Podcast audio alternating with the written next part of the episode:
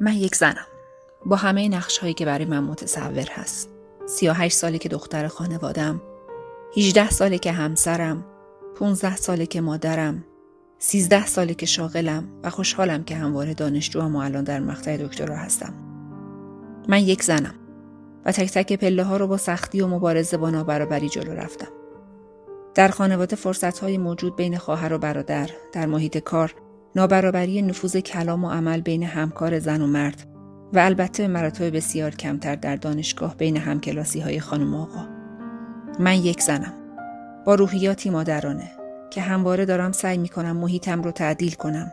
در عین اینکه آرامش اولویت زندگی منه اما برای فراهم کردن اون برای خانواده و جامعم گاهی آرامش از خود من سلب میشه و حتی گاهی با خشونت. من یک زن هستم که آرزوهای بزرگی داره من مرزیه هستم و سعی می‌کنم مقابل خشونت ساکت نباشم. من یوسی هستم و دوست دارم آینده رو بسازم که تکنولوژی ها جوابگوی نیازهای همه باشه. هستم و می‌خوام تجربه ای رو که یکی از مخاطبان روزن برامون نوشته رو براتون بخونم. من سویلام سی و هشت ساله مستجر یک اتاق و یه مادری که هیچ وقت بچهشو ندید. شبنم هستم. میزبان پادکست آجیل و هشت سال پیش از ایران مهاجرت کردم. من شادی هستم و پادکست کار ما رو می‌سازم. دانشجو و سه ساله که دور از خانواده و مستقل زندگی می‌کنم. من هدیه میری مقدم هستم و پادکست روزن رو می‌سازم. در این قسمت می‌خوام داستان زندگی خودم رو براتون تعریف بکنم.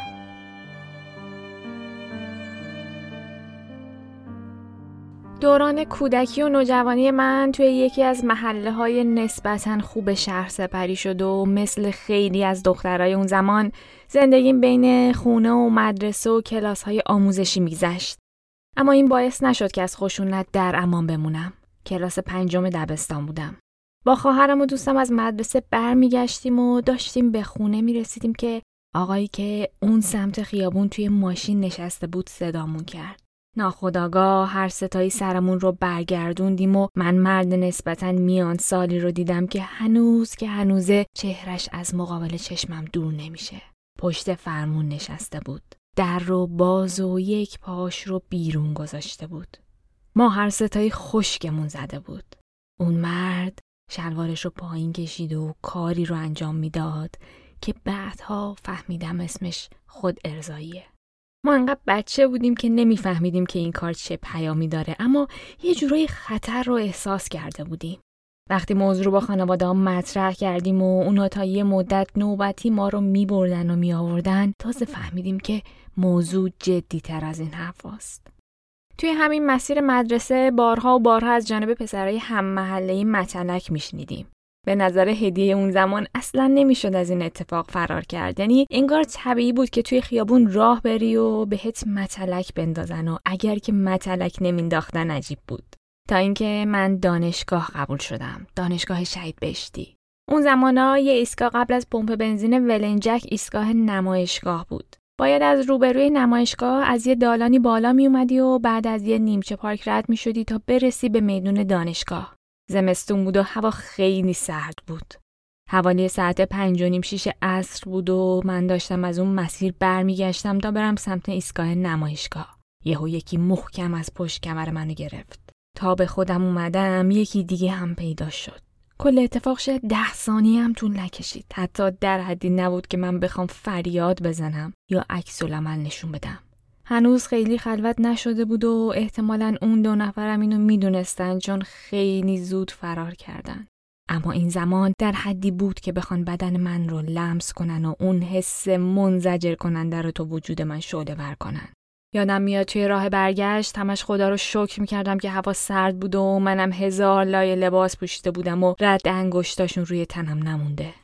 اما این اتفاق تنها اتفاق اون روزها نبود. زندگی من و خیلی از دختران همسن و سالم پر بود از آزارهای خیابونی یا مزاحمتهای بیشمار راننده های ماشین شخصی. زمان گذشت من کارشناسی ارشد قبول شدم. توی یکی از قسمت‌های روزن در مورد یکی از استادام صحبت کردم که مدام زنها رو به ناتوانی و بی‌ارزگی متهم می‌کرد. یا یه استاد دیگه داشتیم که از شوخی های جنسیتی برای جذابیت کلاسش استفاده می‌کرد. صحبتمون راجع به هر استادی نیست من توی یکی از بهترین دانشگاه های ایران داشتم درس میخوندم و اون افراد جزو نخبه های مملکت حساب می‌شدن. با گذشت زمان من قوی تر شدم. دیگه نمیذاشتم که کسی توی تاکسی لمسم کنه و به متلک ها اهمیت نمی‌دادم و با خودم فکر می‌کردم که می‌تونم از خودم دفاع بکنم. اما خشونت های محیط کاری فرق می‌کرد. دنیایی که توش آدم ها لمست نمی کنند اما اعتماد به نفس و وجودت رو خط خطی می کنند. از 19 سالگی در پی استقلال مالی شروع کردم به صورت پاره وقت کار کردن. توی ساعت غیر اداری از جانب مدیرم که حدوداً 60 ساله بود تماس های پی در پی و زیادی داشتم. سن و سالم خیلی کم بود و اینقدر این تجربه برام عجیب و ترسناک بود که اولین تماس رو که ازش می‌دیدم گوشیمو خاموش می‌کردم و هر بار که ازم می‌پرسید چی شد می‌گفتم باتری گوشیم خرابه و زود خاموش میشه. یادم یه ماه بعد تولدم بود. همون روز وقتی داشتم محل کار رو ترک می‌کردم صدام کرد و یه جعبه کوچیک بهم داد. بازش که کردم دیدم یه باتری موبایل توشه. یکی دو هفته بعد و با دعوا از اونجا اومدم بیرون. اما چیزی که خیلی زود یاد گرفتم این بود که این اتفاق قرار خیلی تکرار بشه و اگر که بخوام به همین منوال ادامه بدم هی باید از این کار به کار دیگه ای برم. رانندگی رو که شروع کردم انگار یه دریچه جدید از نگاه جنسیتی به زن برام باز شد. بدترین بخشش رانندگی توی جاده ها بود که بارها و بارها راننده بغلیم به هم فرمون می‌داد و یادم نمیره که یه بار نزدیک بود بین دوتا ماشین سمت راست و سمت چپم پرس بشم. دیگه بماند که توی ترافیک و از توی آینه چه حرکاتی ندیدم و چه چیزهایی نشنیدم. در همه این سالها خیلی تلاش کردم و خودم رو به یکی از بالاترین جایگاه های سازمانی که توش کار می کردم رسوندم. اما همیشه یک زن بین چندین مرد بودم. باید چند برابر بیشتر تلاش می کردم تا بتونم با وجود روابط غیر رسمی که بین آقایون وجود داره و من توش حضوری ندارم خودم رو بالا بکشم. حضور من به عنوان یک خانم هرگز پذیرفته نشد و این موضوع بارها و بارها مستقیم و غیر مستقیم به من منتقل می شد. تجربه های زیادی از عدم صداقت دارم. از اینکه دیگران با من همکاری نکنن و مانع من بشن. پیوسته حرفهای زیادی به گوشم می رسید که من به واسطه ارتباط صمیمانه و غیر متعارف با فردی یا افرادی توی شرکت به همچین موقعیتی رسیدم. البته باید بگم که این حرفها فقط از جانب مردان نبود. زنان منو متهم می‌کردن. تردم می‌کردن و حتی این تصورات بیمارشون رو به خود منم می‌گفتن. تازه من تو شرکتی کار می‌کردم که از نظر استانداردهای محیط کاری خیلی بهتر از جاهای دیگه بود. می‌شد در ارتباط با این موضوعات صحبت کرد و دنبال راه حل گشت. اما بیشتر اوقات ساختار غیر رسمی بر ارزش های رسمی غلبه می کرد و اینطوری شد که مطرح کردن این موضوعات با بقیه و تلاش برای حلشون به بنبست خورد و من هم متاسفانه بهای زیادی بابت این قضايا دادم. تصمیم دارم که یک قسمت مجزا در مورد خشونت هایی که در محیط کار اتفاق میفته بسازم و اونجا حتما مثال های بیشتری می‌زنم. اما چیزی که اینجا می‌خوام بگم اینه که من در بیشتر مواقع سکوت کردم چون فکر می‌کردم مگر ممکنه که یکی به خاطر جنس من چنین رفتارهایی ازش سر بزنه. باور نمی کردم. بعد ناخداگاه مسئله رو به خودم برمیگردوندم و می‌گفتم لابد مشکل از منه و باید بیشتر تلاش بکنم. واقعیتش رو بخواید خیلی از اوقات می ترسیدم که حرفم رو بیان بکنم. راستش همزمان در تمام این سالها به واسطه فمینیست و جاه طلب بودنم توی رابطه های شخصیم هم خشونت های بسیاری دیدم. چیزهایی که اون موقع اصلا نمی‌دونستم که طبیعی نیست و در دستبندی خشونت های قرار می‌گیره که بهش خشونت روانی میگن. کارهایی که سلامت روح و روان فرد رو خدشدار می‌کنه و التیامشون سالها طول می‌کشه. راستش این حرفا رو براتون نزدم که درد و دل کرده باشم یا شکایت دنیای بیرون رو بکنم. می‌خواستم بگم خشونت برای همه اتفاق میفته. ربطی نداره که کجا زندگی کنی، سطح درآمدی یا تحصیلات چقدر باشه و کجا کار کنی. وقتی که داشتم این اپیزود رو آماده می کردم از آدم های دور برم خواستم که تجربیاتشون از خشونت رو با من به اشتراک بذارن. تقریبا همه گفتن که هیچ تجربه ای ندارن که البته من احتمالش رو نزدیک به صفر می‌دونم. بعد توی اینستاگرام ستوری کردم که هر کسی که می‌خواد بیاد و تجربهش از خشونت رو با من مطرح بکنه. اما فقط یک نفر بهم جواب داد. اولش یکم تأسف خوردم اما یه دفعه از خودم پرسیدم که خودت چی؟ آیا حاضری از تریبونی که کاملا در اختیار خودته در مورد تجربیات شخصی حرف بزنی؟ این شد که دست به کار شدم و باید بگم که اصلا کار راحتی نبود. این روزها پادکست روزن داره یک ساله میشه. اگر ازم بپرسید که چرا فکر ساخت همچین پادکستی افتادم براتون داستان یک مصاحبه از جیم کری رو تعریف می‌کنم. ازش پرسیدن که چرا بازیگری می‌کنی؟ پاسخ داد بازیگری می‌کنم چون به تکیه های زیادی شکسته شدم و بازیگری این فرصت رو به من میده تا این تیکه ها رو به هزار شکل دیگه کنار هم بذارم. اگر از من بپرسید که چرا روزن رو ساختم بهتون میگم که چون به عنوان یک زن بارها شکستم و روزن به من این فرصت رو میده که تکه های خودم رو کنار هم بگذارم و طرحی نو بسازم و امیدوار باشم که با شنیدن این پادکست مردمان سرزمین من آگاه تر و قوی تر باشن و زنها طعم تلخ تجربه هایی که من داشتم رو هرگز نچشند. این قسمت رو با عشق و احترام بسیار تقدیم می کنم به زهرا امیر ابراهیمی. کسی که روزی همه ما دست به دست هم دادیم و کتاب زندگیش رو پر از سیاهی و تباهی کردیم. اما او از این اتفاق گذر کرد. ما رو بخشید. زندگیش رو از نو ساخت و دست آخر هم با شهامت و جسارتش در بازگویی این اتفاق دوباره به هممون درس داد. به نام زهرا به قسمت دهم روزن. خوش اومدید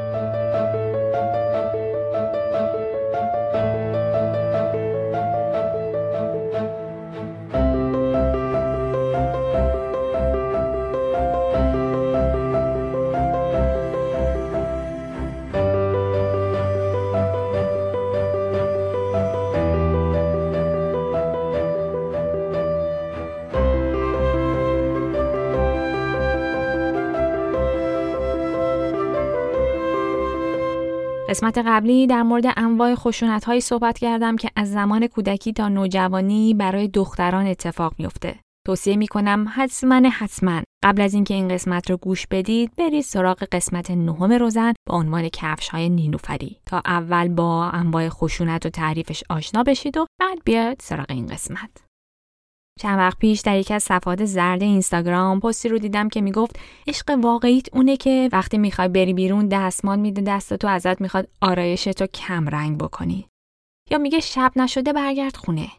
کسی که روی تو غیرت داره و نمی‌ذاره هر جایی بری. شبیه این باور نه تنها در فضای مجازی بلکه در زندگی عادی هم خیلی رواج داره. چند لحظه فکر کنید و این حرفا رو با تعاریفی که در قسمت قبل از خشونت ارائه دادم مقایسه بکنید. این پست و در معنای کلیتر این باور داره میگه که عشق واقعی تو کسیه که تو رو مورد خشونت قرار بده. چیزی مثل غیرت که در فرهنگ ما امری پسندیده است در واقع نوعی خشونت روانیه که باعث ایجاد محدودیت و سلب اختیار از زن میشه. زنها را از مشارکت اجتماعی دور می‌کنه و بهشون احساس اضطراب میده. متاسفانه غیرتمندی همسر، پدر یا برادر مستاق خشونت علیه زنان و چیزی نیست که بشه بهش افتخار کرد. اون احساس سرخوردگی، ناراحتی یا غمی که بعد از غیرتی شدن مردان اتفاق میفته، حسیه که به دلیل مورد خشونت قرار گرفتن در ما ایجاد میشه. برای درست فهمیدن مفهوم غیرت لازمه که چیزی به اسم ناموس رو هم تعریف بکنم. برای ناموس معانی مختلفی پیدا کردن. چیزایی مثل آبرو، حیا، اسمت یا شرف. اما اون چیزی که در جامعه ما مصطلح شده بستگان زنی هستند که اطراف یک مرد وجود دارن. یعنی مادر، خواهر، همسر یا دختر یک جنس مذکر. فقط زنان هستند که ناموس مردان قرار می گیرن و برعکسش صادق نیست. یعنی هیچ مردی ناموس یک زن نیست. توی مفهوم به مردها جایگاه فرادست یا بالاتر و به زنها جایگاه فرودست یا پایینتر رو اختصاص میدن. بدن یا وجود زن در حد دارایی مردان خانواده تقلیل پیدا می‌کنه. در این تفکر زنها توانایی ذهنی و فیزیکی این رو ندارن که از جسم یا وجودشون مراقبت بکنن و به همین علته که مردها این وظیفه رو بر عهده می‌گیرن. این نوع از خشونت روانی اما همینجا متوقف نمیشه و مردها به خاطر این داراییشون قتل هم می‌کنند. قتل ناموسی قتلیه که در اون یکی از اعضای خانواده رو به خاطر اینکه باعث بی‌آبرویی یا سرفکندگی خانواده شده به قتل میرسونن. این فرد می‌تونه قوانین جامعه یا مذهب رو زیر پا گذاشته باشه. از همسرش طلاق گرفته یا اینکه با ازدواج در سن کودکی یا ازدواج اجباری مخالفت کرده باشه. در مواردی که قربانی سن بالاتری داره قتل رو همسر انجام میده. اما در 44 درصد از همین موارد یکی از اعضای خانواده دختر یا همسر توی این کار مشارکت دارن. یعنی پدر، برادر یا یکی از اعضای خانواده کمک می‌کنه که دختر بینوا رو بکشن. اوضاع از این بدتر هم میشه. وقتی که قربانیان دختران جوان هستند در 81 درصد از موارد یکی از اعضای خانواده خودشون هم توی این کار مشارکت داره و در 53 درصد از موارد قربانی قبل از مرگ شکنجه هم میشه یعنی تصور کنید که از هر 100 نفر 81 نفر با مشارکت یکی از اعضای خانواده مثل پدر یا برادر اول شکنجه و بعد کشته میشن سالانه پنج هزار زن قربانی ناموس کشی میشن. این یعنی به طور متوسط هر دو ساعت یک بار یک زن قربانی ناموس کشی میشه. در خیلی از موارد عمل قتل رو در ملع عام انجام میدن تا درس عبرتی برای بقیه باشه. سال 2008 یک زن عربستانی که توی فیسبوک داشت با یه مرد چت می‌کرد توسط پدرش کشته شد. سال 2010 یک دختر 16 ساله در ترکیه به خاطر اینکه دوست پسر داشت زنده زنده دفن شد. های ناموسی در کشورهای مثل افغانستان، مصر، عراق، لبنان، عربستان و متاسفانه در ایران رواج داره.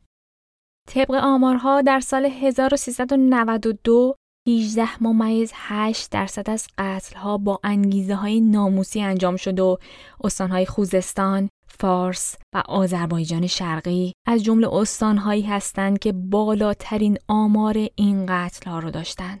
اما موضع قانون در مورد این قتل ها چیه؟ برای بخش های حقوقی این قسمت دعوت کردم از زرقام نری کسی که صداش رو از پادکست دفیله می‌شناسه. یکم پادکست خودتون معرفی کنی و بگی که توی دفیله در ارتباط با چه موضوعاتی صحبت می‌کنی؟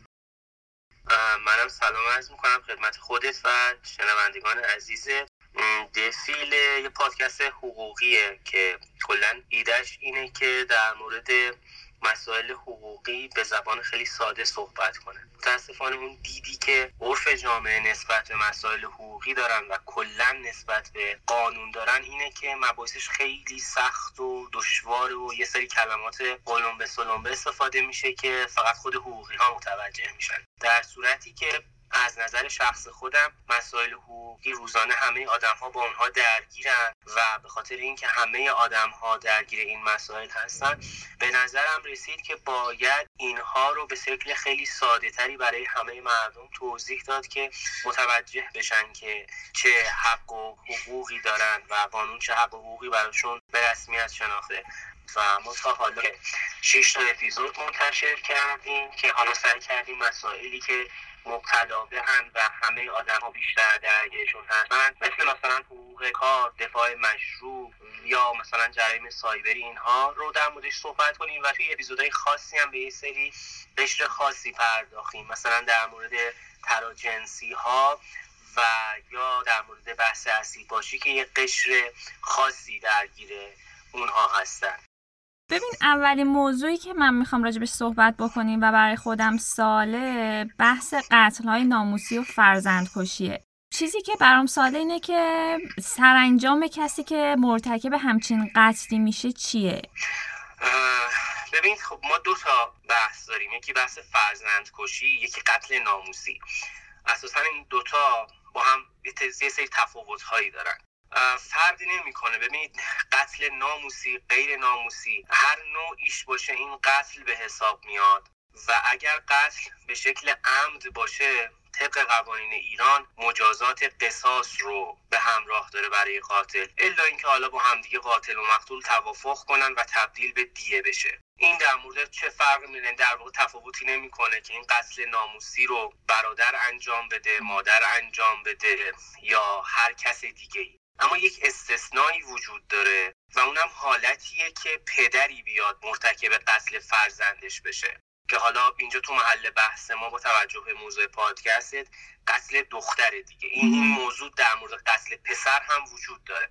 اما اگر پدری بیاد و دخترش رو به هر علتی حالا مثلا معتقدی که مثلا با یه پسری رابطه داشته یا به هر دلیل دیگه بیاد و دخترش رو به قتل برسونه اینجا مجازات قصاص نداره و فقط باید دیه پرداخت کنه. مضاف این که طبق قانون می‌تونه به مجازات حبس هم محکوم بشه. اما این استثنا فقط و فقط در مورد پدر وجود داره. علت این قضیه چیه که پدر این براعت رو داره؟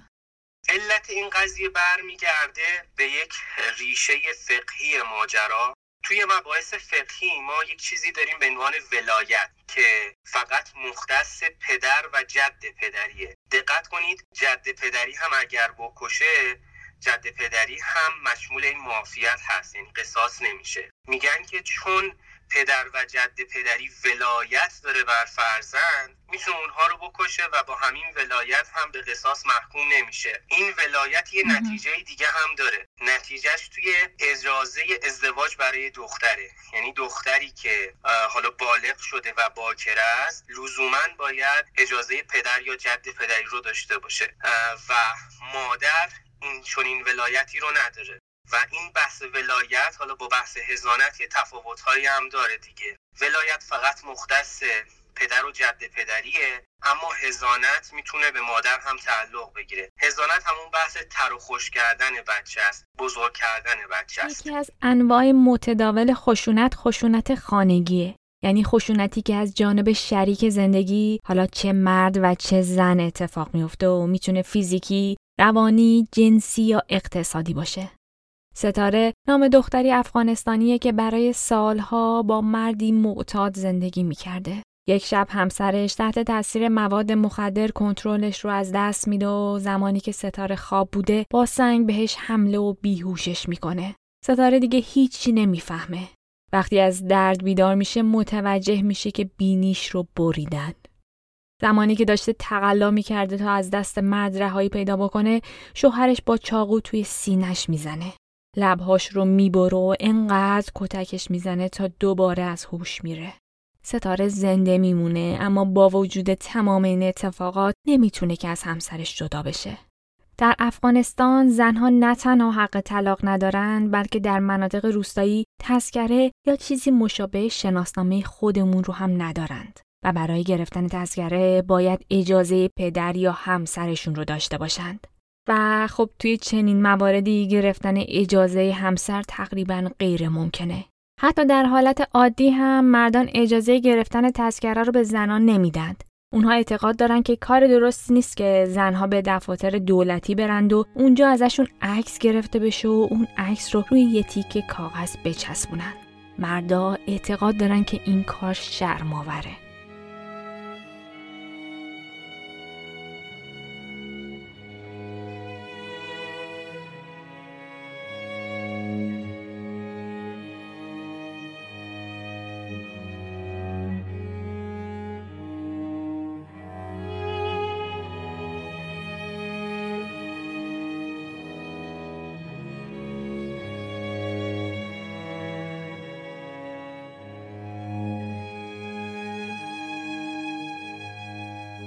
همین زندگی مشترک اتفاقاتی مثل خیانت هم رخ میده که البته مربوط به جنس خاصی نیست و هم مردان و هم زنان می‌تونن فایلش باشن. هفته پیش تولد چهل سالگیم بود. به تولدم که نزدیک می شدم همینطوری احساس ترس و وحشتم بیشتر می شد. خوب که نگاه کردم دیدم این ترس و وحشته از تجربه مجدد چیزی که تو دوره 20 سالگیم داشتم همش نگران بودم که نکنه این دهه هم مثل دهه 20 خراب بشه و از بین بره و به نظر برسه که اصلا هیچ وقت زندگی نشده. برجسته ترین خاطره ای که توی دوره 20 سالگی تجربه کردم ازدواجم بود. با کسی که ازدواج کردم اصولا آدم خب تنوع طلبی بود و به خاطر خامی یا شاید ندیدن حقیقت یا درست ندیدن واقعیت باعث شد مدت طولانی من کنار این آدم باشم. چیزی نزدیک هشت سال. شاید خشونت اینجا بود خشونت علیه خودم بود. خودم علیه خودم بودم که توی این مدت با این مدت طولانی کنار کسی موندم که داشتم اذیت می شدم. چیزی که من تجربه کردم اصلا چیز غریبه شاید برای هیچ آدمی نباشه. همه شنیدن دیدن تو سریالا دیدن تو فیلم ها دیدن. ولی نمی‌دونم عجیبه که تجربه هر آدمی در مورد بگیم خیانت یا بیوفایی متفاوته و واقعا شنیدن که بود مانند دیدن. یعنی اون چیزی که آدم باهاش روبرو میشه اون صحنه و اون فضایی که آدم توش قرار می‌گیره اون توهینی که میشه تجربه کردن شخصش واقعا چیز متفاوتیه تا اون چیزی که آدم تو فیلم می‌بینه یا از کسی میشنوه. من وقتی که ازدواج کردم یکی از دلایل مهمم خلاص شدن از این های شلاق زننده جنسی بود. ولی ازدواج من خیلی پاسخگوی خوبی برای این مشکل من نبود.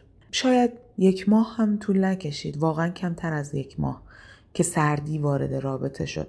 نه از لحاظ رابطه از هر لحاظی که می‌شد تصور کرد به من رسیدگی می‌شد از لحاظ مالی خرج حتی خیلی جاها محبت منتها نه محبتی که به یک زن میشه محبتی که به یک بچه میشه مراقبتی که از یه بچه می‌کنن.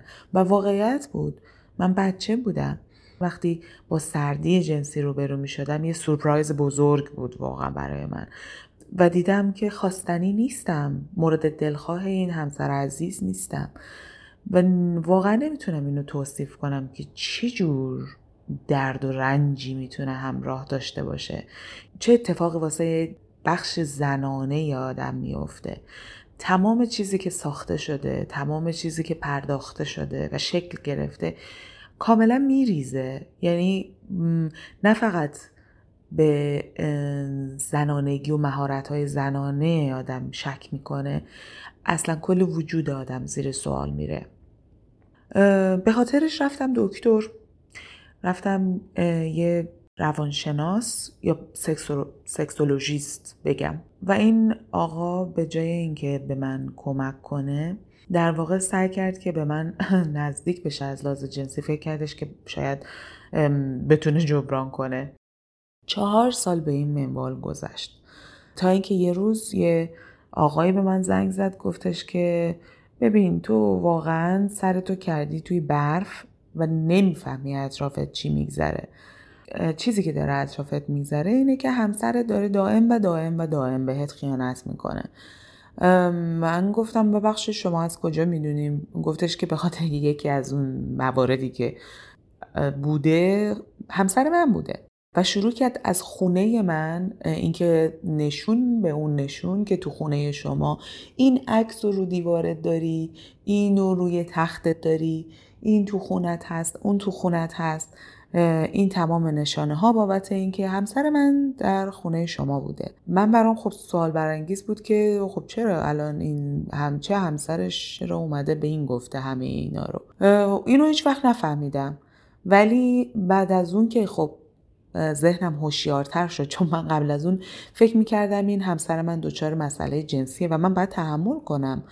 فرض کن فلجه فرض کن که چه می‌دونم فلج مغزیه. خب قرارمون این بود که در ناراحتی ها خوشحالی ها مریضی ها و پایین پایین و بالا رفتن زندگی همیشه همراه هم باشیم و اگر این آدم ضعفی داره خب من باید کنارش بمونم. و در اون لحظه تقریبا یه چیزایی داشتم میفهمیدم که او پس این آدم ناتوان جنسی نیست.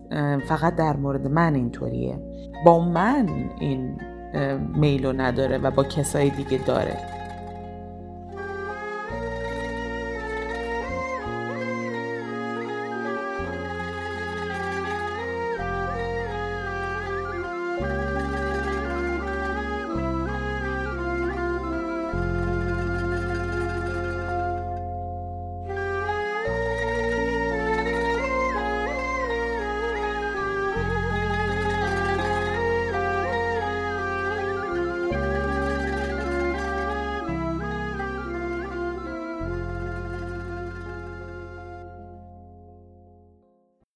اما این روزها موضوعی باب شده که مرزهای خیانت رو به طور کل جابجا کرده. همین چند ماه پیش بود که پستری توی فضای مجازی جنجال بپا کرد. تصویری که مردی رو کنار چند زن که همسرش بودن نمایش می‌داد.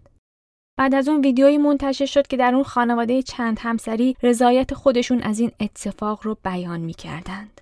با توجه به توضیحاتی که تا الان دادم به نظر شما چند همسری رو میشه مستاق خشونت دونست؟ پولیگامی یا چند همسری همونطور که از اسمش پیداست حالتی که فرد در اون چند همسر داره. اگر که یک مرد چند زن داشته باشه بهش میگن پولیجنی و اگر یک زن همزمان با چند مرد ازدواج بکنه بهش میگن پولیاندری.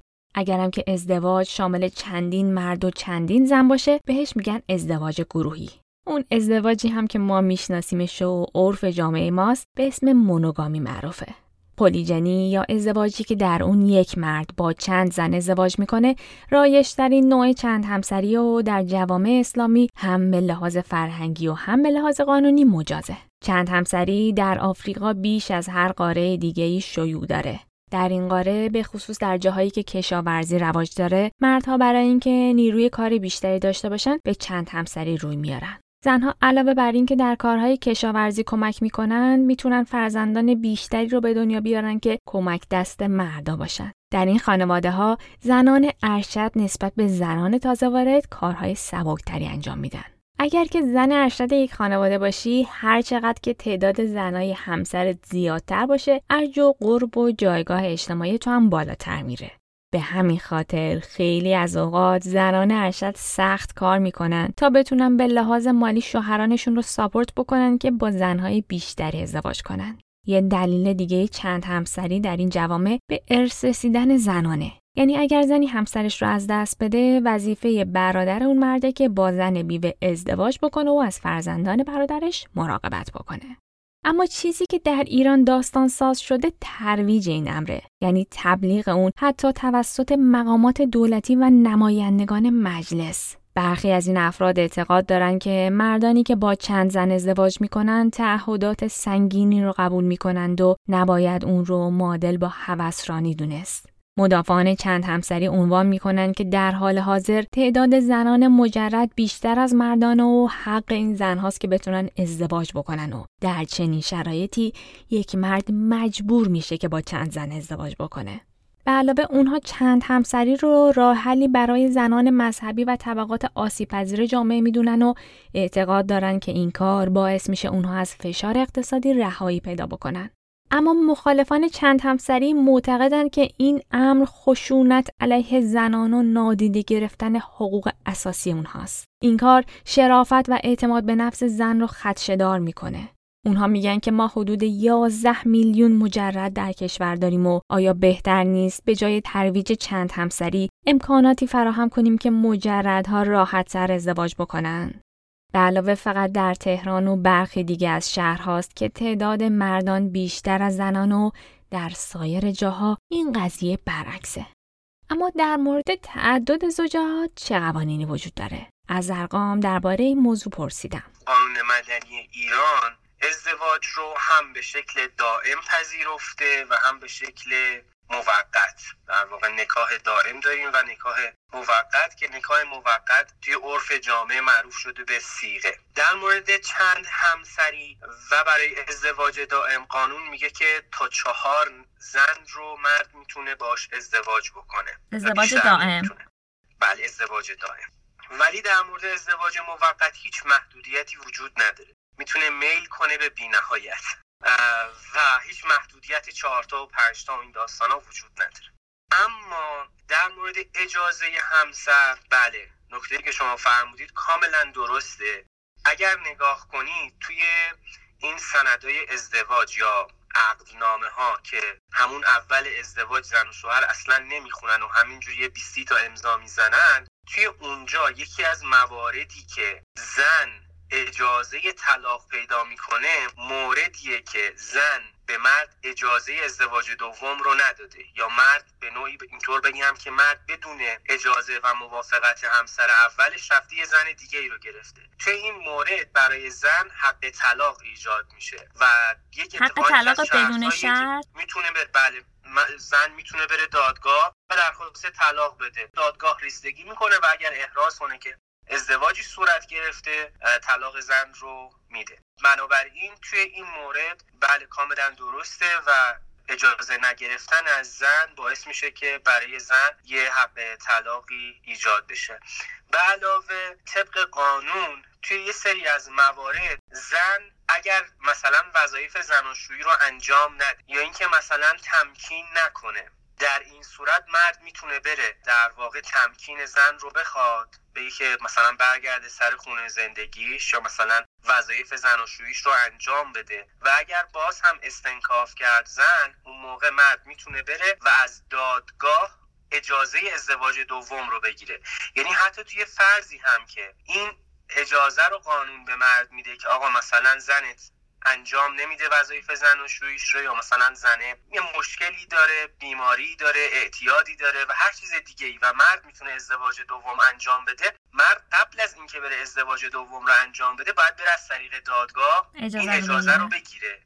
در تو با ازدواج سوم و چهارم و اینا چطوری؟ باید از کی اجازه بگیرن؟ ریشه کلام رو اگر گم نکنیم راحت می‌تونیم علتش رو ببینیم. فلسفهش چی بوده؟ اصلا توی حالا توی متون اسلامی هم تاکید میشه که مردی که می‌خواد ازدواج بیش از دوتا انجام بده بیش از یکی ببخشید. می‌خواد انجام بده باید بتونه عدالت و مساوات رو رعایت بکنه. این عدالت و مساوات پیش زمینش اینه که حداقل همسر یا همسران قبلی هم رضایت داشته باشن به این ماجرا دیگه. و قانون به خاطر همین بوده که بحث رضایت و اجازه رو گذاشته که در واقع زن بعدی که می‌خواد بیاد که اسمش رو می‌ذاریم هوو اینا بتونن با همدیگه زیر یک سقف زندگی کنن بتونن با همدیگه زندگی مسالمت آمیز و راحتی رو داشته باشن. به قول شما مثل همون پستری که گفتی که شد. من حالا اپیزود بعدیم هم در مورد همین ازدواج و طلاق کسانی که دارن پادکست روزن رو گوش میدن اگر دغدغه‌شون این بود توصیه می‌کنم که گوش بدن اون اپیزود رو. فقط یک نکته ای رو می‌خوام اضافه کنم. من بحثم اینه که متاسفانه در قانون مدنی ما یه برابری و مساواتی بین حقهایی که برای زن وجود داره و حقهایی که برای مرد وجود داره این برابری رعایت نشده متاسفانه. و من همیشه میگم که نظام خانواده ما یه نظام آلا کلنگیه یعنی یه طرف حق طلاق رو میده به مرد مرد میره بالا. و از اون طرف زن هم یه اهرم فشاری به اسم مهریه داره و با این اهرم فشار فشار میاره بر روی مرد. به نظر من درستترین حالت اینه که زن و مرد قبل از اینکه بخوان با هم ازدواج کنن بیان در مورد این حقها با هم دیگه توافق کنن. مثلا حق خروج از کشور حق هزانت حق اشتغال حق نصف شدن دارایی و هر حق دیگه ای که زن و شوهر به عنوان یک انسان معقول و منطقی و متعارف می‌خوان با هم دیگه زندگی کنن این حقها رو بین خودشون تقسیم کنن و از اون طرف زن هم بیاد مهریه رو مثلا یه چیز ناچیزی قرار بده که بتونن با همدیگه زندگی کنن. بنابراین اگر زن و شوهر بخوان بیفتن تو وادی حقهایی که قانون بهشون داده و با این حقها بخوان همدیگه رو آزار بدن بله متاسفانه راهش وجود داره. ولی انسان عاقل و خردمند هیچ وقت به این سمت و سو نمیره و سعی می‌کنه که وقتی یه قصد ازدواج داره اینها رو توی کفه ترازویی بذاره که اون شاهین ترازو مساوی باشه برای هر دو طرف. خب برگردیم به زندگی مشترک. فرض کنید که زن بعد از مدتی همسرش رو از دست بده و در اصطلاح بیوه بشه. تا همین ده سال پیش جایی تو دنیا وجود داشت که در اون وقتی شوهر فوت می کرد زنها در مراسم سوگواری بالای سر جسد خودشون رو آتیش می زدن. اسم این رسم که بین هندوها رواج داشت ساتیه که در لغت به معنای زن خوب یا فداکاره. در بخشای از افریقا مثل کنیا بیوه ها رو ناپاک می‌دونن و اعتقاد دارن که باید پاکیزه بشند و این کار میسر نمیشه جز با داشتن رابطه جنسی با یک مرد دیگه. در این جوامع به زنانی که از پاکیزه شدن امتناع می‌کنند حمله کرده و کتکشون می‌زنند. این کار از اینجا میاد که اونا اعتقاد دارن این زن بوده که مرد رو سحر و جادو کرده و باعث مرگ شده. همونطور که یکم قبلتر هم گفتم رسم دیگه به ارث رسیدن زن بیوه است که در اون زنان وقتی که همسرشون فوت می‌کنه باید با یکی از اعضای خانواده شوهر که معمولا برادر شوهر ازدواج بکنن. از مواردی که تعریف کردم احتمالا بعضیشون براتون ملموس و بعضیاشون هم دور از واقعیت به نظر میاد. ولی متاسفانه همشون واقعی هستن. اتفاق افتاده و اتفاق میافتن. اما این وسط یک سال دیگه هم مطرح میشه. وقتی که حرف از خشونت میشه در مقابلش یه چیزی به اسم دفاع کردن مطرح میشه. سوالی که من دارم اینه که اگر که زنی مورد خشونت فیزیکی یا جنسی قرار بگیر و از خودش دفاع بکنه چه اتفاقی براش میفته؟ آیا قانون ازش حمایت می‌کنه یا اینکه نه یه تبعاتی داره این رفتاری که اون زن انجام داده؟ ببین تو بحث دفاع مشروع حالا من اپیزود دوم فکر می‌کنم در مورد دفیله در مورد دفاع مشروع بود. اونجا خیلی توضیحات کاملتری دادم. حالا اگر کسانی دغدغه‌شون بود می‌تونن اونو بشنون. چون دفاع مشروع خیلی جزئیات و مستاق داره و خیلی میشه در موردش بحث کرد. بنابراین من فقط اینجا می‌تونم یه سری کلیاتی رو بگم. ببینید در مورد خشونت اولا اینکه خب خشونت در مورد زن و شوهر معمولا خشونت خانگیه و در اغلب موارد هم صرفا زن و شوهر در اون صحنه نزا و خشونت حاضرن. این رو از چه حیث میگم؟ از این حیث که خب شاهدی وجود نداره مدرکی وجود نداره و مثلا چه زن علیه مرد مرتکب خشونت بشه و چه مرد؟ زن علیه مرد.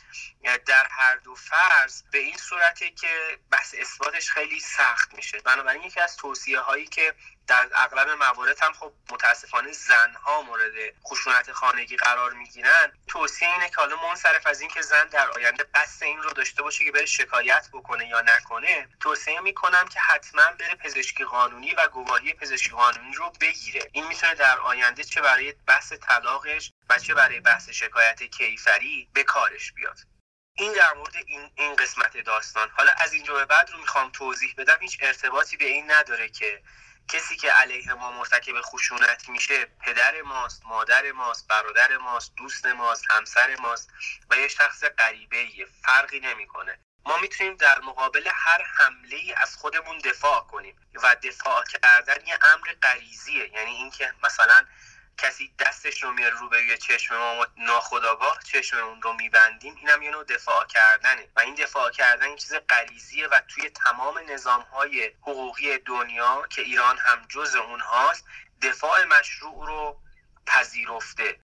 و اگر شرایط حمله به شکلی باشه که در واقع یک انسان متعارف بتونه از خودش دفاع کنه بله می‌تونه دفاع بکنه. اما باید دقت داشته باشیم که دفاع مشروع جزئیات بسیار داره. یعنی اول اینکه باید حمله محقق شده باشه. اینکه مثلا من حدس می‌زنم که طرف مقابل احتمال داره پنج دقیقه دیگه به من حمله کنه و مثلا من الان برم از خودم دفاع کنم نه پذیرفته نیست. یا یه موقعی هست که من می‌تونم زنگ بزنم مثلا پلیس 110 یا به نیروی انتظامی و این امکان برام وجود داره ولی وای میسم دفاع می‌کنم می‌زنم یارو رو لتو پار می‌کنم. تو این موارد ما نمی‌تونیم به دفاع مشروع استناد کنیم. بلکه اون شرایط قانونی باید وجود داشته باشه. و اگر شرایط قانونی وجود داشته باشه و من در مقابل حمله یک نفر دیگه از خودم دفاع بکنم و مثلا بزنم اون طرف رو ناکارش کنم یا بزنم شکمش رو سفره بکنم در این صورت هیچ مجازاتی بر من بار نمیشه. البته میگم باز این توی هر کیس می‌تونه متفاوت باشه و بحثایی بسیار زیادی رو داشته باشه. مثلا پرونده ریحان جباری یکی از معروفترین پرونده هایی بود که بحث دفاع مشروع بسیار در موردش بحث شد. به خاطر اینکه خیلی شرایط خاصی و ویژه‌ای داره که باید ببینیم آیا اونها محقق شده یا نشده. ولی بخوام به صورت خیلی اجمالی و مختصر پاسخ بدم بله زن هم می‌تونه در قبال حمله شوهر از خودش دفاع بکنه و اگر دفاع کرده اون شرایطش وجود داشت به مجازات محکوم نمیشه. حالا یه نکته ای در مورد در خشونت وجود داره اونم قتل در فراشه. قتل در فراش رو قانون به رسمیت شناخته. یعنی چی؟ یعنی اگر مردی ببینه که زنش با یک نفر دیگه بره رابطه جنسی برقرار می‌کنه می‌تونه هم زنش و هم اون آقای متجاوز رو به قتل برسونه. و اگر به قتل رسون نه قصاص داره نه دیه داره. اما من طی سالهای تحصیلم و بعد در حرفه وکالت هیچ پرونده ای ندیدم که به استناد قتل در فراش مرد رو کلا محکومش نکنن. چون که اساسا اون اتفاق افتادن قتل در فراش اونقدر شرایط داره و اونقدر ویژگی های خاصی داره که عملا اتفاق افتادن اون خیلی سخت و دشواره. خیلی هم گمان می‌کنن این ماده قانونی از فقه گرفته شده در صورتی که اینطور نیست. این ماده از حقوق فرانسه گرفته شده قتل در فراش. و البته بعدها تو کشور فرانسه قتل در فراش کلا فسخ شد و از قانون و دیگه کلا برداشته شد. مورد نسخ قانونی قرار گرفت. حالا چه شرایطی داره قتل در فراش؟ اولا اینکه مرد باید با چشمای خودش ببینه نه اینکه مثلا یه نفر صداش بزنه نه اینکه مثلا با دوربین مدار بسته ببینه نه اینکه مثلا اونها رو لخت در بغل هم ببینه. باید اونها با همدیگه رابطه جنسی برقرار کنن. رابطه جنسی هم بحث زناست با تمام تعاریفی که زنا داره. و اینکه مرد نمی‌تونه بیاد و مثلا صحنه زنای زن و مرد رو ببینه بعد بره بیرون یه پک سیگار بکشه که مثلا اعصابش جا بیاد بعد که اعصابش جا اومد بیاد بزنه. بلکه این این رو قانون برای این گذاشته که مرد توی اون شرایط وقتی این صحنه رو می‌بینه چنان از خودش بیخود میشه که دیگه اختیار خودش رو از دست میده. بنابراین اگر مرد تحت هر شرایطی دوباره این اختیار رو به دست بیاره باید که کلا کنار بکشه. نمی‌تونه در این, این شرایط مرتکب قتل بشه. مضاف بر که مرد باید ثابت کنه که عمل اونها زنا بوده. زنا هم جز با شهادت شهود که چهار تا شاهد باید دیده باشن این صحنه رو و جز با اقرار خود زانی یا زانیه ثابت نمیشه. و این استثناء فقط و فقط در مورد مرد وجود داره و در مورد زن نیست. یعنی مثلا اگر زنی ببینه شوهرش با یه زن دیگری دارن رابطه جنسی برقرار کنن حتی اگر حتی حتی اگر اون شرایطی که گفتیم هم وجود داشته باشه و مرتکب قتل بشه زن به مجازات قصاص در هر صورت محکوم خواهد شد.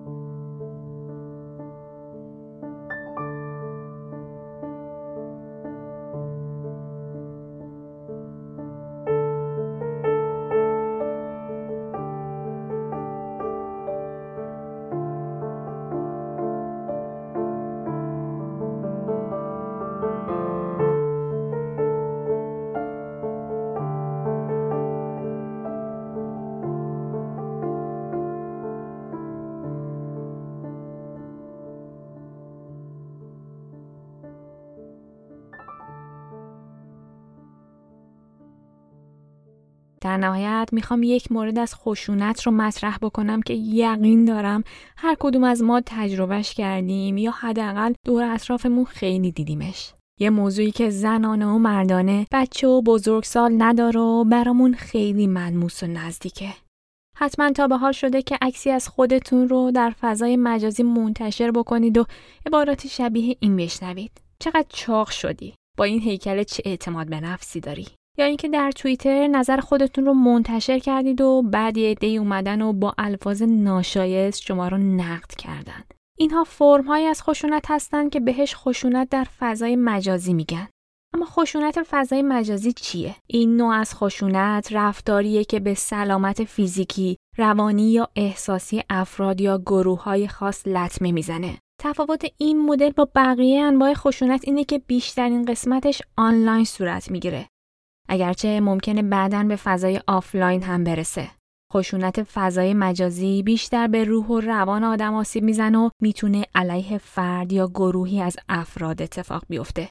این نوع از خشونت متاسفانه در جامعه ما هم بسیار رایجه. اجازه بدید چند تا مثال بزنم. مثلا اینکه ایمیل یا پیامکی دریافت بکنید که اهانت آمیز یا تهدید کننده است. یا موقعیتی رو ببینید که در اون به شبکه های اجتماعی برای یک فرد یا افراد مشخصی کامنت های توهین کننده گذاشته بشه. یا اینکه عکس ها یا ویدیوهای خصوصی افراد بدون رضایتشون در فضای مجازی دست به دست بشه. گاهی اوقات هم خشونت فراتر رو به آزار جنسی در فضای مجازی می‌رسه مثالش مال وقتیه که یک فردی پیام یا ایمیل ناخواسته جنسی برای دیگری بفرسته و توی همون پیام ها تهدید بکنه که به اون فرد آسیب فیزیکی یا جنسی می‌زنه. مورد رایج دیگه وقتی یکی از الفاظ یا عباراتی استفاده بکنند که فرد رو به خاطر جنسیتش یا نه به خاطر تمایلات جنسیش مورد اهانت قرار بدن. همه ماها چه زن یا چه مرد تجربه خشونت در فضای مجازی رو داریم. چه اتفاقی میفته که آدمها حاضر میشن کسی که هرگز ندیدند رو اینطور آزار بدن. قدیما یه زمانی بود که پخش شدن عکس بیهجاب یا حتی با هجاب یک دختر مایه ننگ و بی روی خانواده بود. اون موقع ها اینستاگرام و فیسبوک وجود نداشتن و اگر که عکس یک دختر دست یک غریبه میافتاد می‌تونست تهدید به انتشارش بکنه و با این کار دختر رو تحت فشار قرار بده. چرا راه دور بریم و از غریبه ها حرف بزنیم؟ خیلی از اوقات آدم ها از جانب شریک سابقشون تهدید میشن. یا اصلا نه یه سری کارشون اینه که کامپیوترهای شخصی و موبایل آدمهای دیگر رو هک بکنن تا نه تنها به عکسا بلکه به سایر محتوای داخل اون دستگاه هم دست پیدا بکنن و از این طریق طرف مقابل رو تحت فشار قرار بدن. هیچ می‌دونستید که وبسایت هایی وجود دارن که هدفشون انتشار محتوای انتقام جویانه است که در اون آدم ها می‌تونن نه تنها تصاویر یا ویدیوهای خصوصی دیگران رو منتشر بکنن بلکه اسم، آدرس، محل کار و حتی لینک پروفایل های اجتماعی اون افراد رو هم به اشتراک بذارن. اینها خشونت هایی هستن که نه فقط برای زنان بلکه برای مردان هم اتفاق میفته. من فکر می‌کنم که یه دلیل مهمش اینه که خشونت در فضای مجازی هزینه چندانی نداره نمیان کسی رو به خاطر گذاشتن یک کامنت اهانت آمیز یا فرستادن یک پیام ناجور مؤاخذه بکنن. اکانت های فیک تا دلتون بخواد زیاد و آدم ها در کسری از ثانیه می‌تونن پیامشون رو پاک بکنند. می‌دونستید که یکی از قربانیان اصلی خشونت فضای مجازی نوجوانان زیر 15 سال هستند. کسایی که هنوز به بلوغ فکری نرسیدند و خیلی از کاراشون رو هم نمی‌تونن به تنهایی انجام بدن. اما در مقابل بیشتر زمانشون رو در فضای مجازی و اینترنت میگذرونن. می‌خوام داستان آماندا تاد رو براتون تعریف بکنم. ماجرایی که سر و صدای زیادی بین فعالان حقوق زنان به پا کرد. آمانداتا یک دختر 13 ساله مثل خیلی از دخترای نوجوان بود تا اینکه یک روز توی چتروم با یک آقای آشنا شد. دوستی اینها ادامه پیدا کرد تا اینکه اون آقا با اصرار آماندا رو راضی کرد که برای چند لحظه هم که شده سینه هاش رو برهنه بکنه و در مقابل وبکم نشونش بده. آماندا این کار رو انجام میده و مرد داستان ما از اون لحظه اسکرین شات می‌گیره. بعد اون عکس رو توی یه سایت پورن می‌ذاره و لینکش رو به همه دوستان آماندا میفرسته. اما این پایان داستان نیست. مرد شروع می‌کنه به اخاذی کردن و آماندا رو مجبور می‌کنه بازم مقابل دوربین بیاد و به خواسته های جنسی مرد تن بده و اینطوری عکس ها و ویدیوهای بیشتری در اختیار اون بذاره. این اتفاق زندگی آماندا رو نابود می‌کنه و باعث افسردگی و استراب شدیدش میشه. خانوادش برای فرار از این وضعیت خونشون رو عوض می‌کنند اما یک سال بعد دوباره سر و کله اون مرد پیدا میشه. اون یک پروفایل فیسبوک با عکسای برهنه آماندا می‌سازه و بعد شروع می‌کنه تمام همکلاسیاش رو اد کردن. آماندا این بار حالش بدتر از قبل میشه و مجبور میشه دوباره مدرسش رو عوض بکنه. همون روزها برای اولین بار خودکشی می‌کنه. بایتکس می‌خوره اما نهایتا نجات پیدا می‌کنه. بعد از اون اتفاق خانواده شهرشون رو عوض می‌کنن تا بتونن شروع دوباره داشته باشن. اما آماندا نمی‌تونه گذشته رو فراموش بکنه. مادرش میگه هر بار که مدرسش رو عوض می‌کردیم بعد از یه مدت اون مرد دوباره سر و کلش پیدا می‌شد و با یک اکانت جدید دنبال بچه های اون مدرسه میگشت و اونها رو به لیست فرندهاش اضافه می‌کرد. بعد هم عکس و ویدیوهای آماندا رو برای تمام معلما، دوستا و حتی خانواده هاشون میفرستاد. وضعیت روحی آماندای 15 ساله روز به روز بدتر می شد تا اینکه در اکتبر سال 2010 ساعت 6 پیکرش رو در حالی پیدا می کنند که توی خونه خودش رو حلقاویز کرده. داستان آمانداتات فقط یک برگ از دفتر خشونت های بسیاریه که در فضای مجازی علیه زنان رخ داده و رخ میده. از ارقام در مورد چند و چون قانونی این اتفاق پرسیدم. دهه 80 بود که این بحث انتشار فیلم خصوصی خیلی داغ شد و گمان می‌کنم سال 85 بود که یکی از بازیگرهای معروف که حالا همه هم می‌شناسیم یک فیلمی از فضای خصوصیش منتشر شد که خیلی بحث و اینها به پا کرد. من چون توی این موضوع تحقیق کردم خیلی از این اخبار و اینها رو با جزئیات می‌دونم که نهایتا منجر به این شد که سال 86 قانون مجازات اشخاصی که در امور سمعی و بسری فعالیت غیر مجاز می‌کنن تشدید بشه. اونم به خاطر انتشار این فیلم ها بود که خیلی سر و صدا به پا کرد. اون موقع هم تازه اینترنت مثل الان نبود دیگه. بله. ولی مثلا انتشار و راید کردن یه سیدی اصلا قوقایی به پا کرده بود. و نهایتا منجر به این شد که این قانون تشدید بشه و مجازات های بسیار سفت و سختی رو ترتیب بده قانونگذار برای کسانی که حالا مثلا چه آثار سمعی و چه آثار بسری رو به صورت غیر مجاز منتشر می‌کنن و تو بعضی از موارد مجازات افساد فلعرز و اعدام رو در نظر گرفت. یکی از موادی که این قانون بهش اشاره کرده بحث اینه که میگه که اگه مردی بیاد و از رابطه خصوصی یک زن فیلمی رو در دست داشته باشه یا عکسی رو در دست داشته باشه و این رو به عنوان یک حربه برای تهدید کردن زن قرار بده که زن باهاش رابطه جنسی برقرار کنه یا رابطه زنا باهاش برقرار بکنه و نهایتا هم منجر به زنا بشه مرد به مجازات زنای به عنف محکوم میشه. مجازات زنای به عنف هم مجازات کمی نیست مجازاتش اعدامه. دقت کنید که مجازات زنا اگر زن و مرد غیر محسنه باشن یعنی ازدواج نکرده باشن صد ضربه شلاقه. اما توی این مورد قانونگذار میاد میگه که اگه مردی که مثلا فکر کنید مجرده و زن نداره و بیاد به این ترتیب با یک زنی مرتکب رابطه زنا بشه مجازاتش مجازات اعدامه. این تا این بعد ماجرا. اما صرف این که حالا احتمال داره مرتکب زنا هم نشن ولی مثلا بیاد اخخازی انجام بده بیاد بگه خب ببین مثلا این فیلم از تو دارم این عکس از تو دارم. اگه نیایی مثلا به من اینقدر پول بدی یا فلان کار رو برای من انجام ندی من مثلا اینو منتشرش می‌کنن اینجا باعث میشه که جرم تهدید اتفاق بیفته و تهدید هم برای خودش مجازات حبس داره. و اگر بیاد این رو از طریق فضای مجازی انجام بده سال 88 یه قانونی تصویب شد به اسم قانون جرایم رایانه ای که قانون جرایم رایانه ای هم میاد در مورد صحبت می‌کنه که کسی بیاد مثلا تهدید بکنه یا بیاد مثلا اسرار خانوادگی کسی رو بخواد افشا بکنه یا دیگران رو حتی تهدید و ترغیب به این بکنه که مرتکب یه عمل نامتعارفی بشن. حتی مثلا اون بحث نهنگ آبی که چند سال پیش مطرح بود که آدم ها رو ترغیب به خودکشی می‌کرد.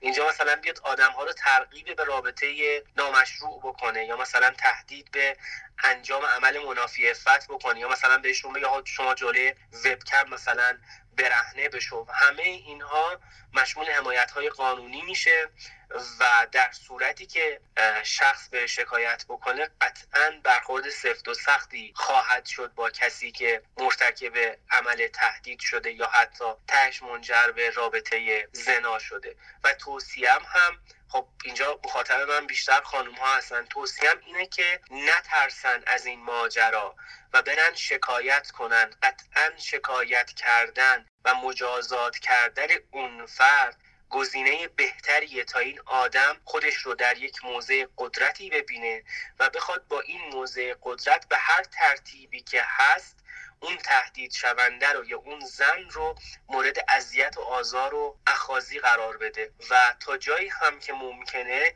اسناد و مدارک محکم پسندی رو ترتیب بدن تا موقع شکایت بتونن خیلی راحتتر پروندهشون رو به پیش ببرن.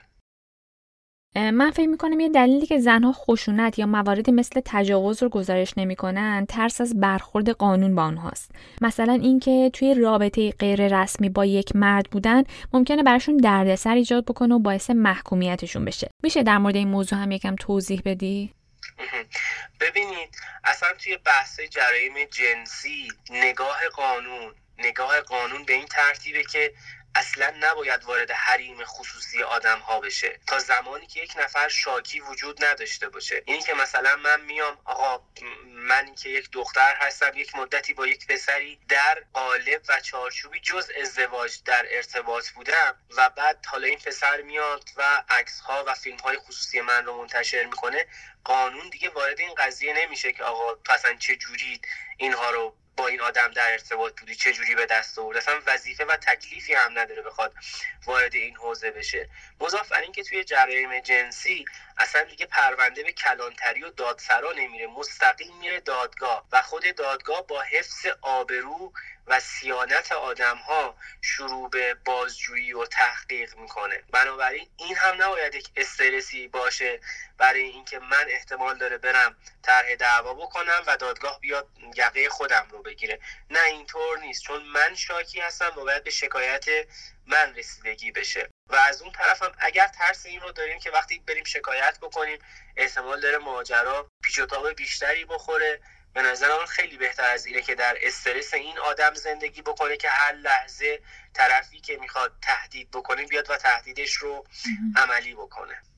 موضوع دیگه که من می‌خوام فراجنسی مطرحش بکنم اینه که خب ممکنه من یه فردی باشم که توی توییتر یا اینستاگرام یک پست رو منتشر می‌کنم و بلا فاصله بعد از اون یه عده و افرادی شروع می‌کنن من رو مورد توهین لفظی یا توهین جنسی قرار دادن. فکر می‌کنم تجربه که ماها خیلی باش بیگانه نیستیم. می‌خواستم بدونم که موزگیری قانون چطوریه؟ آیا من می‌تونم نسبت به این اقدام اعتراض نشون بدم شکایتی بکنم و آیا قانون از من حمایت می‌کنه؟ بله قطعا میشه. قانون جرایم رایانه‌ای که سال 88 تصویب شده و یه جایی هم بهش اشاره کردیم توی این قانون اساسا در مورد همین قضايا صحبت می‌کنه. و به علاوه اگر حتی قانون جرایم رایانه‌ای هم ما نداشتیم فرق نمی‌کنه. یعنی چه اینکه یه نفر بیاد توی خیابون به من توهین و فحاشی و بد دهنی بکنه چه اینکه توی فضای مجازی باشه. در هر صورت عمل اینها جرمه. اتفاقا کسی که میاد توی فضای مجازی فحاشی می‌کنه اثباتش خیلی راحت تره تا اینکه مثلا یه نفری توی کوچه پس کوچه ای مثلا به من بد و بیراه بگه. چون در واقع مستنداتش وجود داره و من می‌تونم از طریق پلیس فتا اینها رو پیگیری کنم. ببینید مثلا توی شبکه های اجتماعی مثل توییتر اینستاگرام اینهایی که خب خواستشون یه جای دیگه است یه کمی شرایط اثباتش سختتر میشه. ولی به خاطر اینکه بتونید شکایت کنید اولا که خب بعد برید دفتر خدمات الکترونیک قوه قضاییه و اونجا شکایتتون رو ثبت بکنید. بعد پرونده ارجاع میشه به دادسرا. بعد دادسرا پرونده رو میده به پلیس فتا. پلیس فتا میاد IP اون شخص رو شناسایی می‌کنه و بعد از اینکه موقعیت مکانی و زمانی اون آدم رو شناسایی کرد این اینا همش در فرضیه که اون آدم آدم ناشناسیه دیگه و یعنی آدمی که با اکانت حقیقی بیاد و فهاشی کنه خب پیدا کردنش خیلی راحت تره ولی اگر کسی مثلا اکانتش fake باشه به این ترتیب حالا پلیس میاد و از لحاظ فنی بررسی می‌کنه و موقعیت اون شخص رو شناسایی می‌کنه و بعد احضار میشه و ادامه ماجرا. ولی اگر کسی قطعا طرح دعوا داره توی اینجور موارد توصیه‌م اینه که همزمان با شکایتش درخواست تأمین دلیل هم بکنه. چون اسکرین شات خود اسکرین شات صرفا دلیل محکمه پسندی به حساب نمیاد. فقط یه قرینه و اماره برای ارتکاب جرم چون اسکرین شات رو آدم ها خیلی راحت می‌تونن با فتوشاپ هم بسازن. و من خیلی فکر می‌کنم مثلا الان فوتوش اسکرین شات گرفتم دیگه ماجرا تمومه. نه اینطور نیستش. همزمان با شکایت خودشون یه تامین دلیل هم بخوان که مثلا ارجاع بشه به پلیس فتا که پلیس فتا تایید بکنه که بله این صفحه همچین حرفی رو زده یا این شخص با این اکانت همچین حرفی رو زده. اینو که تایید بکنه بعد خیلی بیشتر به کار منی که می‌خوام از اون طرف شکایت کنم می‌خوره. می‌دونید تامین دلیل مثل چیه؟ مثل این میمونه که ماشین من تصادف کرده بعد به پلیس راهور یا کسی که کارشناس تصادفاته میاد تایید می‌کنه که آقا مثلا این ماشین درش تو رفته. چه می‌دونم اینجاش یه خشی برداشته آینش شکسته. اینو یه مقام رسمی تایید می‌کنه. توی بحث فضای مجازی هم همینه. پلیس فتا میاد تایید می‌کنه که بله مثلا این وبسایت با این مشخصات من رویت کردم که همچین چیزی توش نوشته شده. بنابراین به خاطر اینکه بعد با ریسک اینکه طرف بیاد اون پست رو حذف کنه و مواردی از این دست مواجه نشیم توصیه اینه که همین دلیل هم همزمان با شکایتمون بگیریم. خیلی ممنونم زرقام جان که شرکت کردی تو این قسمت از روزم. برای من که خیلی مفید بود و خیلی به اطلاعات عمومیم اضافه شد. حسب دارم که برای تمام شنونده هم همینطور بوده. خواهش می‌کنم. امیدوارم که این اطلاعات به کار همون بیاد و بتونیم ازش استفاده کنیم و این استرس و ترس رو هم کلا نسبت به قانون و مراجع قضایی کمی بریزیم دور و بتونیم از حق و حقوق خودمون دفاع بکنیم و حرفمون رو بزنیم و اگر هم سوالی بود باز حتما مخاطبانت پرسیدن من در خدمت هستم تا جایی که بتونم جواب میدم و کمک می‌کنم چون معتقدم که ما هر چقدر شهروندهایی باشیم که از قانون بیشتر آگاه باشیم شهروند مفیدتری برای جامعهمون خواهیم بود. یه لحظه دست نگه دارید. ما همون آدم هایی هستیم که فیلم بازیگر معروف رو دست به دست و بلوتوس می کردیم و در خلوت یا جنب تماشاش می شستیم. فکر می‌کنید کسانی که چنین فیلمی رو می‌دیدن و در انتشار و پخش همچین محتوایی مشارکت می‌کردن کم از مرد اون داستان دارن؟ فیلم عروسی این و اون رو توی اینستاگرام می‌بینیم و به مدل صحبت کردن عروس و مدل رقصیدن داماد میخندیم. بعد هم برای خنده و شوخی اون پست رو برای دوستامون فوروارد می‌کنیم. برای گرفتن چند تا لایک بیشتر توی اینستاگرام یا توییتر عکس عروسی دختر بچه 12 13 ساله رو پست می‌کنیم و به این فکر نمی کنیم که این بچه چطور می‌تونه به زندگیش در جامعه ادامه بده یا همین اواخر عکس ها و ویدیوهای خصوصی قربانیان پرواز 752 اوکراین رو علا رقم درخواست خانواده هاشون منتشر و داغ دل اونها رو تازه می‌کنیم. تلگرام ما پر از پیام هایی با مضمون عکس های خصوصی بازیگر معروف، عروسی دختر سلبریتی معروف، تصویر فلان بازیگر بدون هجاب. خیلی اگه با انصاف باشیم این عکس رو برای گروه های دوستیمون فوروارد و ریزه ریزه از این کشف جدیدمون ذوق می‌کنیم.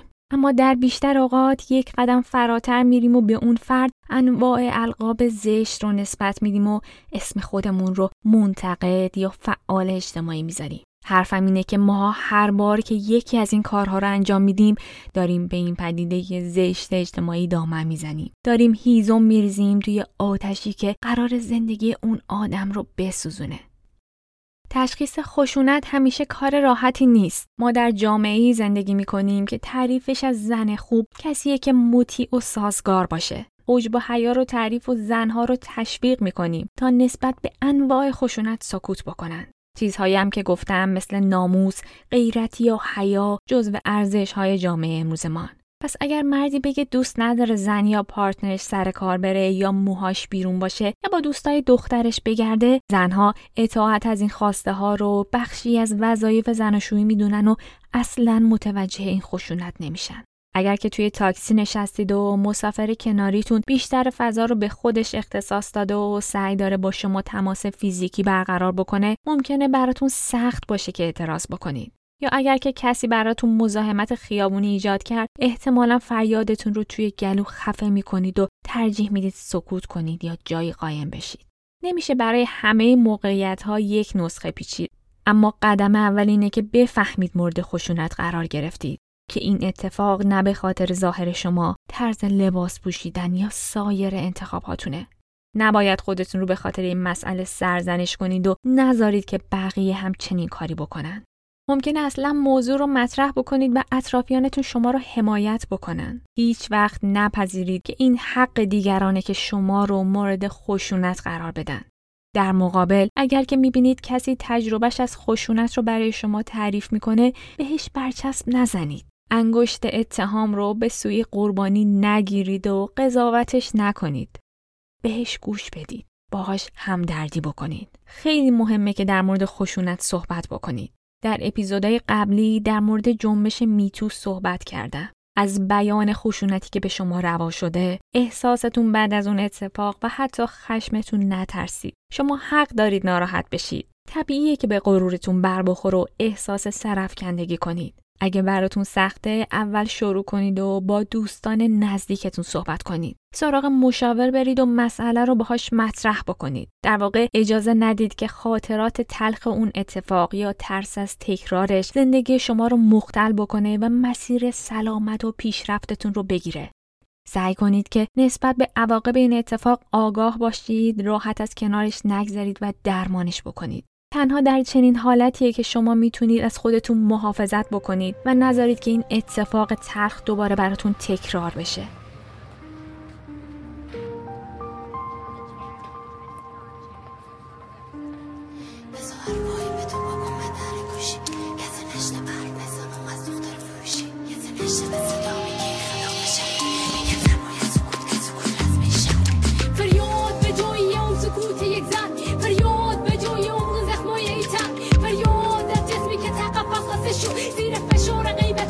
شکسته شد به پونزده سال بره از شهر هراتون جنب برا مادر خواسته گری به گیج و ماتو گیج و ماتو من زیاده ما و رسم ازدواج دختر با میفروشم بدون حق انتخاب حال وقت پیدم خارج آب نونه اگه پول بیشتر بده دختر مال اونه اگه میفهمیدون به خارج بر حساب می‌کنیم اگه میفهمیدون لقمه ها بر حساب می‌کنیم با شکم گرستن سفره برمیگه شو یا که تمام قضاهای شمار برمده شو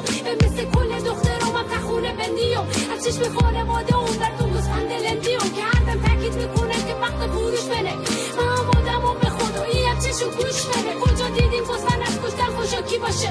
کجا دیدیم گزفند اینقدر احساساتی باشه؟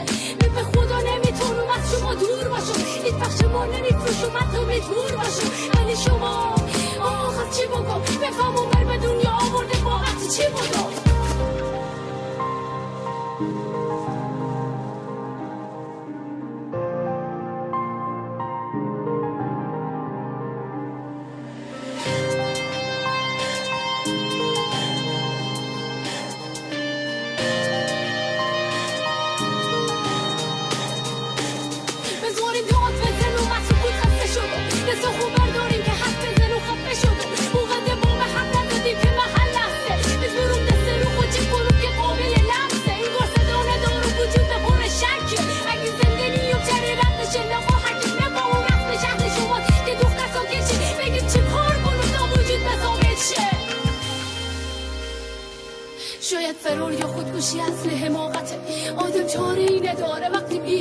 حمایته اما تار تار موها برم که کنده باشه این کار نمی کنم که سرف کنده باشه اگه فروش ببری شما جای خوشحالی سعی کنم دروغ بگم. همه چی یاریه مگه از خدا من لبخند باشه؟ به لباش ما. اگه لبخند دارم عوض چه واقع باشه ما.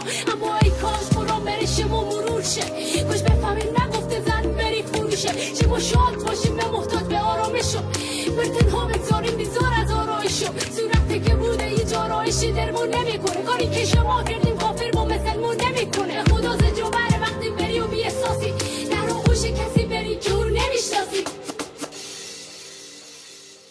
دیگه ادامه دادن حرفا هم به سختیه. بریم خوشی شما نهایت خوشبختیه اما به من نگاه و جریم از یاد نبر. کسی که با مرزا بالا سرش ما بود تا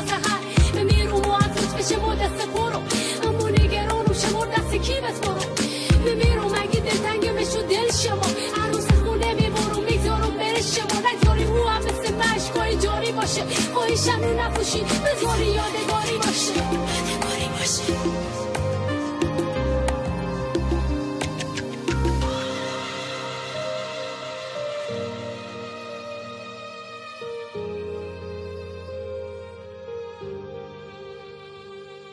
این قسمت دهم روزم بود. ممنونم از شما که این قسمت رو گوش دادید و امیدوارم که بهتون کمک کرده باشه. ممنونم از مسلم رسولی عزیز که موزیک ابتدا و انتهای روزن رو برای من درست کرد. روزن رو می‌تونید از تمامی اپ های پادگیر دریافت بکنید. اپلیکیشن های مثل Apple Podcast، Google Podcast، Podbean، Overcast و کلی اپلیکیشن دیگه. یادتون نره که روزن رو در شبکه های اجتماعی مثل اینستاگرام و توییتر هم دنبال بکنید. من روزانه کلی خبر و مطالب مرتبط و تکمیلی رو توی این شبکه ها به اشتراک می‌ذارم. اگر که روزن رو دوست داشتید و بهتون کمک کرد دمتون گرم. به بقیه هم معرفیش بکنید. تا قسمت بعدی هدیه بهمن ماه 1398